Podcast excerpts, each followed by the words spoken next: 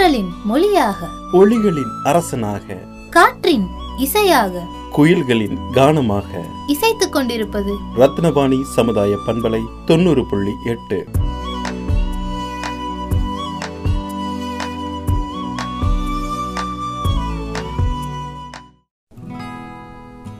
அன்பிற்கினிய நேர்கள் அனைவருக்கும் வணக்கம். நான் உங்கள் சிநேகிதன் மகேந்திரன். தமிழ்நாட்டின் சார்லி சாப்ளின் என்று அழைக்கப்பட்ட கலைவாணர் என் எஸ் கிருஷ்ணன் தமிழ் திரையுலகின் நகைச்சுவை மன்னராக வெற்றி வாகை சூடியவர். நகைச்சுவையை திகட்டாத கருத்துக்களால் வழங்கி மக்களை சிரிக்க வைத்ததோடு சிந்திக்க வைக்கவும் செய்தார். நகைச்சுவையில் தனக்கென ஒரு பாணியை கையாண்டு பிறர் மனதை புண்படுத்தாமல் சீர்திருத்த கருத்துக்களை துணிச்சலோடு எடுத்து கூறிய அற்புத கலைஞர்.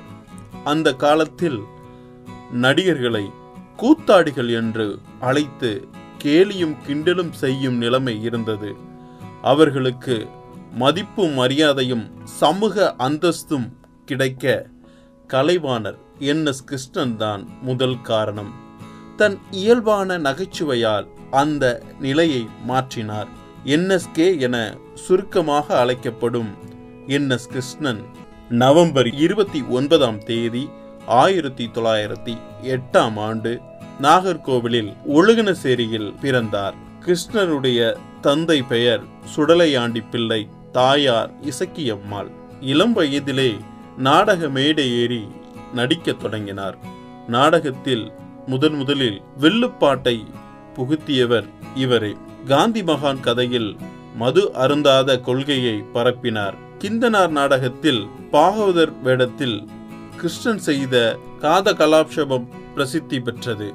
ஆயிரத்தி தொள்ளாயிரத்தி முப்பத்தி ஆறாம் ஆண்டில் சதிலீலாவதி என்கிற திரைப்படத்தின் மூலம் அறிமுகமானார். இந்த படம்தான் திரையுலக ஜாம்பாவான் எம்ஜிஆருக்கும் அறிமுக படமாக அமைந்தது. தொடர்ந்து பைத்தியக்காரன் நல்ல தம்பி அமரகவி பணம் முதல் தேதி மதுரை வீரன் சக்கரவர்த்தி திருமகள் அம்பியாவதி உள்ளிட்ட நூத்தி ஐம்பது படங்களில் நடித்தார். இதில் பணம் மருமகள் போன்ற படங்களை இயக்கவும் செய்தார். இவரது படங்களில் நகைச்சுவை காட்சிக்கு தானே வசனம் எழுதி கொள்வார். சொந்த குரலில் பாடவும் செய்தார். கலைவாணருக்கு ஏற்கனவே திருமணமாகி இருந்தாலும் நடிகை மதுரத்தை இரண்டாவது திருமணம் செய்து கொண்டார். நகைச்சுவைக்கு அகராதி படைத்த கிருஷ்ணன் மதுரம் ஜோடி திரையுலகை திளைக்கச் செய்தது. பாடல்களிலும் நகைச்சுவையை புகுத்த முடியும் என்பதை நிரூபித்து காட்டினார் கலைவாணர். பணம் எங்கே தேடுவேன்?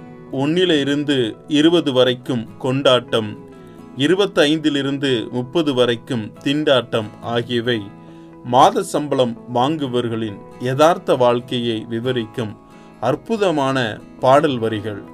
விஞ்ஞானத்தை வளர்க்க போரண்டி பாடலில் எதிர்காலத்தில் நடக்கப் போகும் விஷயங்களை அன்றே கணித்து கூறினார். இவரது பாடல் காட்சியின் போது கரவொளி தியேட்டரை அதிர வைக்கும் ரசிகர்கள் ஒன்ஸ் மோர் கேட்பார்கள். சமுதாயத்துக்கான பல சீர்திருத்த கருத்துக்களை நகைச்சுவை மூலம் நாட்டு மக்களுக்கு கொடுத்தார். அவற்றில் பலவற்றை சொல்லலாம். உதாரணத்துக்கு மணமகள் படத்தில் ஒரு காட்சி. டி ஏ மதுரம் படிப்பறிவு இல்லாதவர். அவர் பேருக்கு ஒரு மணி ஆர்டர் வருகிறது. மகன் அனுப்பியிருக்கிறார். இருபத்தைந்து ரூபாய் தபால்காரிடம் பெற்றுக்கொள்கிறார். பிறகு அவனிடம் இந்தாப்பா இதில் என்னமோ எழுதியிருக்கு. என்னன்னு படிச்சு சொல்லு என்கிறார். உடனே தபால்காரர் படிக்கிறார் அன்புள்ள அம்மா நீ அனுப்பிய பணத்தில் படித்து பாஸ் ஆகி நல்ல வேலையில் சேர்ந்து விட்டேன். என் முதல் மாத சம்பள பணத்தில் உனக்கு இருபத்தைந்து ரூபாய் அனுப்பியிருக்கிறேன்.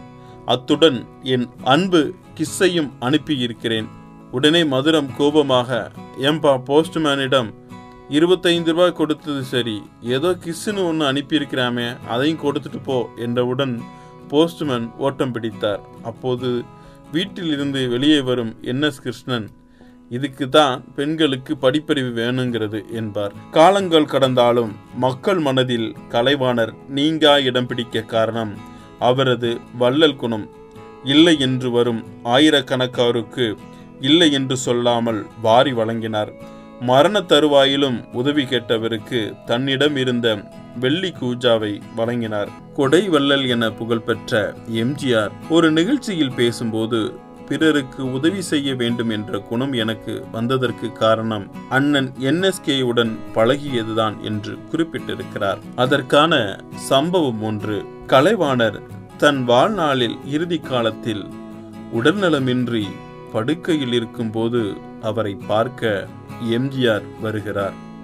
பேசி முடித்துவிட்டு புறப்பட்டு செல்லும்போது அவர் என்எஸ்கேவுக்கு தெரியாமல் ஒரு ஆயிரம் ரூபாய் நோட்டுக்கட்டை தலையணைக்கு அடியில் வைத்துவிட்டு கிளம்ப எந்திருக்கிறார். இதை அறிந்து கொண்ட கலைவாணர் தம்பி ராமச்சந்திரா வைக்கிறதே வைக்கிற இப்படி ஆயிரமா வச்சா எப்படி?